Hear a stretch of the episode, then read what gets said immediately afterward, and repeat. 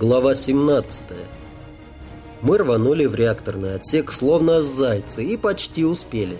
Но вновь подвела тугая, заржавевшая дверь. Пока мы крутили баранку, дверь, которая вела в аппаратную, с грохотом рухнула. «Открывай дверь!» — крикнул я и сделал шаг вперед. Первую волну нападающих я встретил призрачным веером. Нежить, натыкавшаяся на поле магической защиты, визжала от боли и брызгала во все стороны кровавыми ошметками. Отскочили они достаточно быстро, но не потому, что сдались.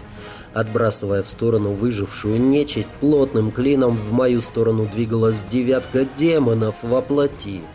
Гаки! Жнец располосовал первого, по дуге срезал башку второго и уже готов был, возвращаясь располовинить третьего, когда леденящий холод пронзил всю левую часть моего тела.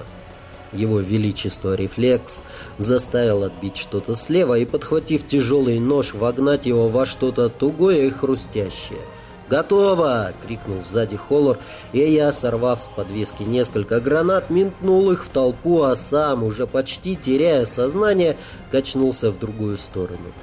На наше счастье дверь открывалась наружу, и хлынувшая за нами толпа просто придавила ее всей массой.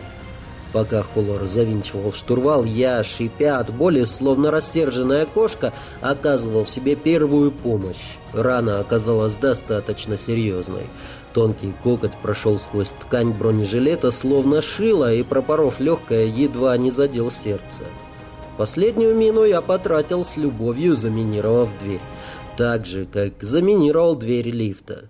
Теперь действительно все мосты сожжены. Отсюда я видел только одну дорогу. На тот свет. Но весь этот зоопарк собирался прихватить с собой.